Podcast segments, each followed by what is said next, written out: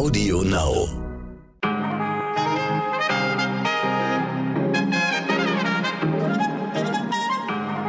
Morgen. Gestern habe ich Sie als Podcast-Community bezeichnet, ja, und das ist tatsächlich auch mein Eindruck, meine Damen und Herren. Wir sind hier schon so ein bisschen eine eingeschworene Truppe von StammhörerInnen und äh, uns als Redaktion.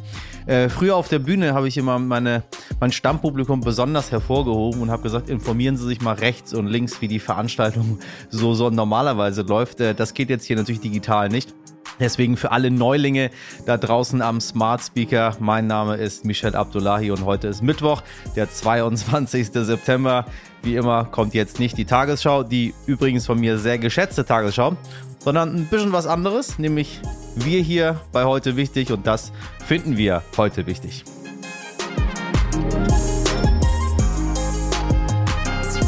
Es sind noch vier Tage bis zur Bundestagswahl. Der Wahlkampf läuft auf Hochtouren, aber wie schlagen sich eigentlich die Parteien auf Instagram und Co? Das fragen wir gleich die Influencer-Beraterin und Social-Media-Expertin Ann-Kathrin Schmitz. Außerdem lernen wir, warum im Vatikan offenbar kurzzeitig die Vorbereitungen zur Nachfolge von Papst Franziskus angelaufen sind und wie der brasilianische Präsident mit Pizza Politik macht.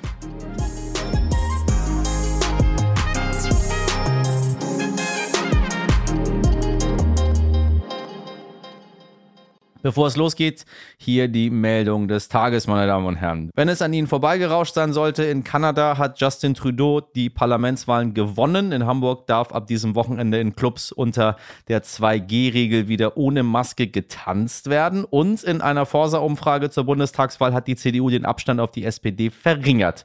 Und zwar um einen Prozentpunkt. Und wie ich gehört habe, dürfen die Fußballstadien hier bei uns, zumindest in Hamburg, wieder bis auf den letzten Platz belegt werden. Ja, das freut natürlich das Zweitligaherz. Der erschossene Student in Ida Oberstein, das voller Hass und Mordgedanken verunstaltete Wahlplakat von Armin Laschet, drei blutverschmierte Puppen, die drei PolitikerInnen symbolisieren sollen, Deutschland, mir wird ganz eng ums Herz. Dieser Tweet spricht mir aus der Seele, meine Damen und Herren. Er stammt von der Journalistin Hatice Akün und er fasst die aktuellen Geschehnisse in diesem Land ziemlich gut zusammen. Worauf sich Akün bei dem Wahlplakat bezieht, auf einem CDU-Plakat mit Armin Laschet in Köln hat jemand aus dem Spruch entschlossen für Deutschland, erschossen für Deutschland gemacht.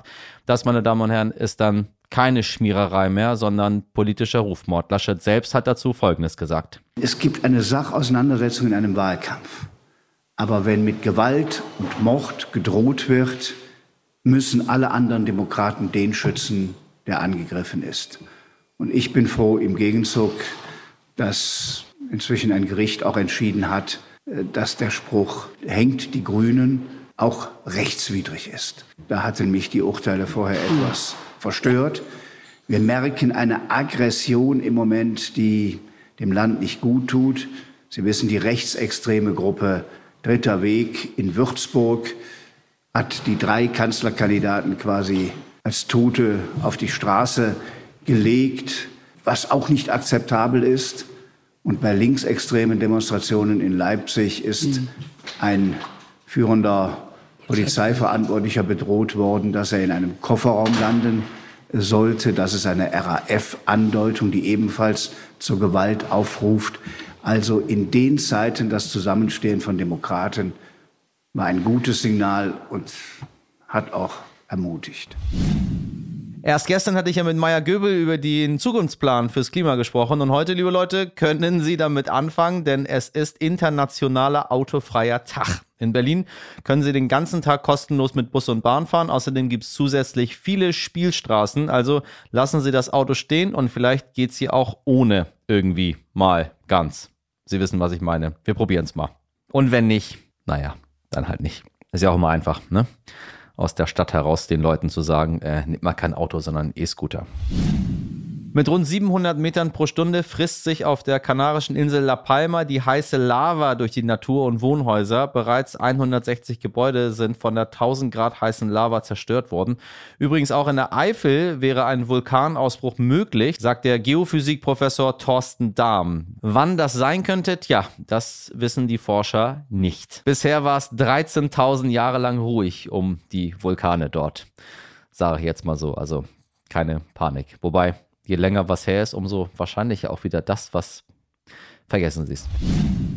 Und wie geht's eigentlich Papst Franziskus? Ja, auch diese Frage ist heute wichtig, denn wie eine Jesuitenzeitschrift berichtet, haben einige Kardinäle Vorbereitungen auf seinen Tod getroffen. Sie sollen sich zu einem möglichen Konklave beraten haben, auf dem ein Nachfolger gewählt wird und das alles nur, weil Franziskus Anfang Juli eine Darmoperation hatte. Das Ganze wurde erst jetzt bekannt. Der Papst selbst hat es übrigens mit Humor genommen. Er sei, sagte er scherzhaft, immer noch am Leben, auch wenn manche, manche meinen Tod wollen.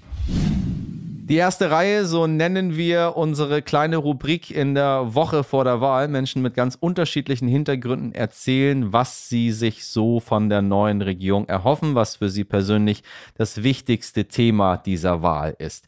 Heute hat uns Lukas Kremer eine Sprachnachricht geschickt. Lukas ist 27 und hatte mit vier Jahren eine Hirnhautentzündung, weshalb er weder lesen noch schreiben kann. Früher hat Lukas in einer Werkstatt für Menschen mit Behinderung gearbeitet. Jetzt engagiert er er sich als Inklusionsaktivist und er hat eine sehr klare Forderung. Hallo, ich bin Lukas Strämer. Ich bin Inklusionsaktivist. Ich setze mich für die Rechte und Belange für Menschen mit Behinderung ein, um die Menschen zu ermöglichen, damit die Menschen in die behinderte Werkstätte auch den Mindestlohn verdienen können. Weil bisher ist es so, dass die Menschen in die Werke nur einen Hungerlohn verdienen. Das sind rund im Monat rund 200 Euro bei einer 35 bis 40 Stunde Woche. Das ist für uns Ausbeutung.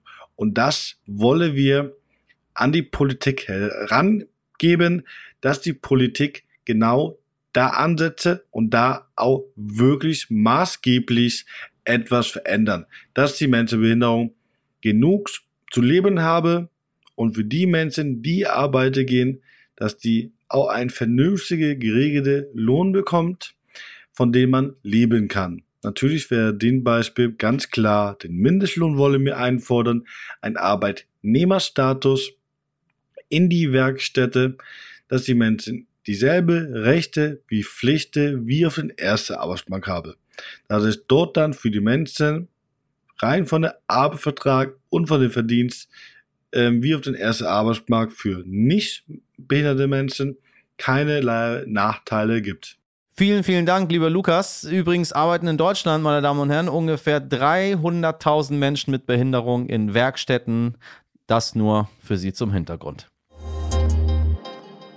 Liebe ZuhörerInnen, mich hat neulich auch eine ganz andere Zahl nachdenklich gestimmt. Fast drei Viertel aller jungen Menschen zwischen 14 und 24 sind laut einer Studie unzufrieden damit, wie die Politik sich um ihre Interessen kümmert.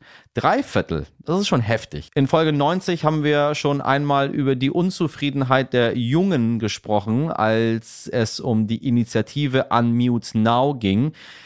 Die möchte genau das ändern und fährt quer durch Deutschland, um mit jungen Leuten ins Gespräch zu kommen. Ich frage mich, wie sehr liegt es eigentlich an den Parteien, dass so viele junge Menschen sich nicht wahrgenommen fühlen? Und daran, wie die Parteien die Jugend mit ihren Ideen erreichen oder eben nicht erreichen. Deshalb gehen wir jetzt mal weg vom Wahlkampf auf der Straße hin zum digitalen Wahlkampf, zu Instagram, zu TikTok äh, und wie sie alle heißen, also zu den Plattformen, wo junge Menschen unterwegs sind. Das haben wir in meiner Redaktion reingeschrieben. Was soll das heißen, wo junge Menschen unterwegs sind? Meine Eltern hören das auch und die sind tagtäglich auf diesen Plattformen unterwegs. Wo alle Menschen unterwegs sind, müsste es heißen. Also, also die Plattform, wo wir alle kollektiv unterwegs sind. Und wenn Sie dort nicht unterwegs sind, meine Damen und Herren, Respekt, dann haben Sie es wirklich geschafft. Dieser unglaublichen Droge fernzubleiben. Wie sich die Parteien, wieder zurück zum Thema, in den sozialen Medien schlagen, das wollte ich von Ann-Kathrin Schmitz wissen. Ann-Kathrin ist Expertin für Social Media Marketing, sie ist Unternehmerin und Bloggerin und sie hat auf Instagram mehr als doppelt so viele Follower wie Olaf Scholz. Irgendwas macht sie also richtig. Oder Herr Scholz macht irgendwas falsch. Keine Ahnung. Hallo Ann-Kathrin, ich grüße dich. Hi. So, wenn du mal jetzt äh, mit der ähm, mit der Social Media Brille auf den Wahlkampf aktuell schaust, äh, was siehst du da? Also, wenn wir uns so ein bisschen die Performance der einzelnen Kandidatinnen über Instagram, Facebook und Co. angucken, dann sehen wir ganz klar, dass Annalena Baerbock das scheinbar am besten macht. Die hat fast 300.000 Follower. Ähm, Armin und ähm, Olaf sind so ein bisschen abgeschlagen. Die dümpeln so unter 100 rum. Ähm, was natürlich zum Fazit hat, dass Frau Baerbock oder Annalena, ich nenne sie, du sie jetzt einfach mal, weil ich das ein bisschen äh, entspannter finde. Ähm, das machen wir in Köln so. Ähm, dass, äh, dass sie natürlich dadurch alleine schon viel, viel mehr junge WählerInnen erreicht. Ne? Also allein durch die Reichweite, die sie in sozialen Netzwerken erzielt, kann man so ein bisschen davon ableiten, okay, auch die Inhalte ihrer Partei werden wahrscheinlich jüngere Leute eher ansprechen, als das, was äh, SPD und CDU gerade so machen. Vielleicht, ne, mutmaßlich verpacken sie es aber auch nicht in die richtige Form. Ähm, Annalena ist sehr persönlich und ähm, Gender zum Beispiel auch und äh, verfasst immer sehr lange Captions und sehr lange Beschreibungstexte zu ihren Inhalten, die auch stark auf Emotionen gehen. Sie zeigt aber auch ein bisschen was Privates und ähm, lustige Ereignisse, wohingegen die beiden anderen so ein bisschen ja in ihrem Wahlprogramm Partei äh, CI-konformen ähm, Visuals so drin stecken. Das heißt, die äh, plakatieren richtig irgendwie ihre äh, Posts. Das sieht so ein bisschen aus wie so platte Wahlplakate, die wir auch an jeder Litfaßsäule aktuell sehen. Und ähm, das funktioniert natürlich im Netz nicht gut wie ja, eine persönlichere Ansprache der WählerInnen. Will man das denn? Will ich denn persönlich und privat wissen, was, äh, was Annalena denn so macht? Ob sie jetzt so ein Fahrrad fährt oder ob sie jetzt so ein Eis isst? Eigentlich möchte ich, dass sie vernünftige Politik macht. Was sie so zu Hause macht, ist mir relativ Wumpe. Ähm, das ist jetzt deine subjektive Sicht. Ich glaube, viele ähm, Menschen da draußen folgen anderen Menschen eben genau deswegen, weil solche Dinge sie auch nahbar machen. Es geht ja nicht darum, sich irgendwie am Abend noch im Bett zu filmen, beziehungsweise die Leute zu sehr in das Privatleben reinzulassen. Aber es ist durchaus auch förderlich, das ist auch strategisch klug. Ähm, ein bisschen was Persönliches zu teilen. Insofern, dass eben ja Instagram insbesondere zum Beispiel eine Plattform ist, die ist nicht für Marken, Unternehmen oder PolitikerInnen gemacht worden, sondern für Menschen. Und ähm, so funktioniert sie seit jeher und so wird es auch in Zukunft funktionieren. Und da muss man natürlich einen, einen, Mittelweg finden, da muss man strategisch klug rangehen. Das darf natürlich auch nicht zu doll sein und auch nicht zu persönlich. Aber äh, ich halte das durchaus für wichtig, um eine Nähe zum Wähler oder zur Wählerin herzustellen. Ähm, allein einfach aus, ähm, ja, aus den Gründen, die ich da gerade genannt habe. Also die, die es am, am, schnellsten verstanden haben, wie das Game funktioniert, muss man leider sagen, ist die AfD. Die hat äh, mit am Abstand die meisten Follower, sie bekommen die meisten Retweets, sie bekommen äh, die meisten Shares, sie bekommen die meisten Kommentare, immer ganz vorne dabei. Irgendwas machen die und alle springen äh, drauf an. So, warum ist das, warum, warum haben die das so gut verstanden, wie das funktioniert, um diese immense Reichweite zu bekommen, im Gegensatz zu, zu allen anderen, muss man ja sagen. Ja, also zwei Aspekte. Zum einen ist das leider eine logische Konsequenz aus der Art und Weise, wie sie ihre Beiträge und Postings und Videos aufbereiten. Es ist immer sehr emotional, sehr effekthascherisch, sehr plakativ, schon ein bisschen propagandamäßig. Ähm, das machen die anderen natürlich viel subtiler, viel professioneller und viel faktenorientierter und das macht die AfD nicht.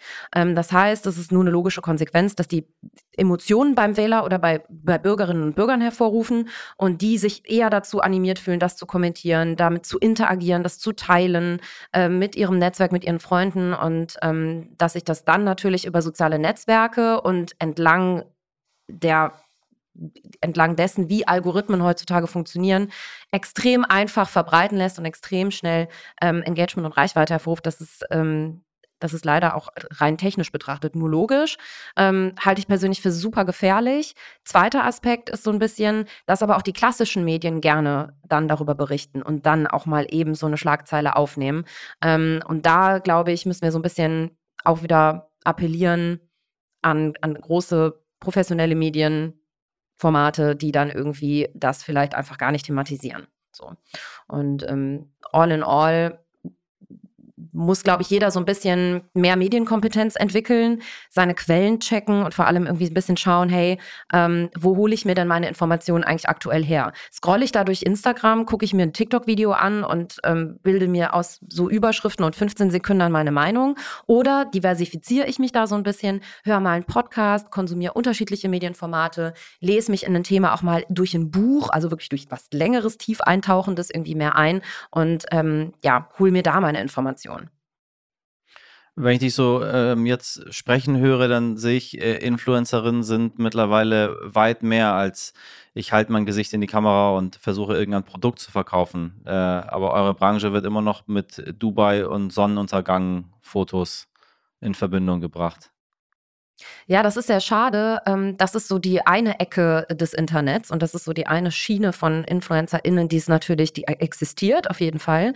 Ähm, auf der anderen Seite ist es so viel mehr als das. Also grundsätzlich ist ja jede Person mit Reichweite im Netz ob das ein Künstler ist, eine Künstlerin, äh, PolitikerInnen, ähm, JournalistInnen, also alle Menschen, die in irgendeiner Form senden im Internet und Reichweite haben, sich eine Community aufgebaut haben, die haben eben auch, äh, die sind am Ende Beeinflusser. So und nichts anderes sagt das Wort Influencer ja am Ende aus.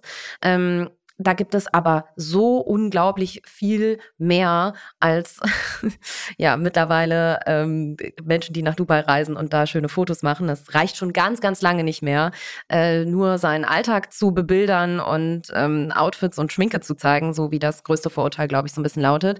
Ähm, was dazu geführt hat, sind natürlich klassische Medien, das so ein bisschen als Phänomen aufgegriffen haben und das sehr einseitig auch betrachtet haben, leider. Ähm, ich glaube, spätestens äh, seit der Europawahl und dem Rezo-Video zur CDU, zu zur Zerstörung der CDU besser gesagt, ähm, können wir alle auch der, ja, den politisch, der politischen Einflussnahme von solchen Menschen ähm, ja, die Wertigkeit nicht mehr absprechen.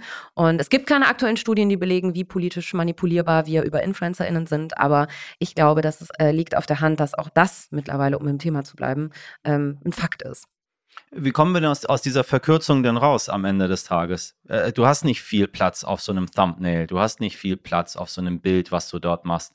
Äh, äh, du hast nicht viel Zeit in den Videos. Also am Ende des Tages musst du, musst du verkürzen, weil es ist, es geht sonst nicht anders. Wie, wie umgehst du selber das am Ende bei äh, hochkomplexen Themen nicht zu verkürzen? Beim, beim Shampoo kann ich verkürzen, das ist nicht so dramatisch, aber äh, bei, weiß ich nicht, Klimapolitik oder äh, Pflege kann ich nicht verkürzen. Aber trotzdem wird verkürzt, weil es passt einfach nicht drauf. Und dann hast du eine Schlagzeile dort und das war's. Wie umgehst du das?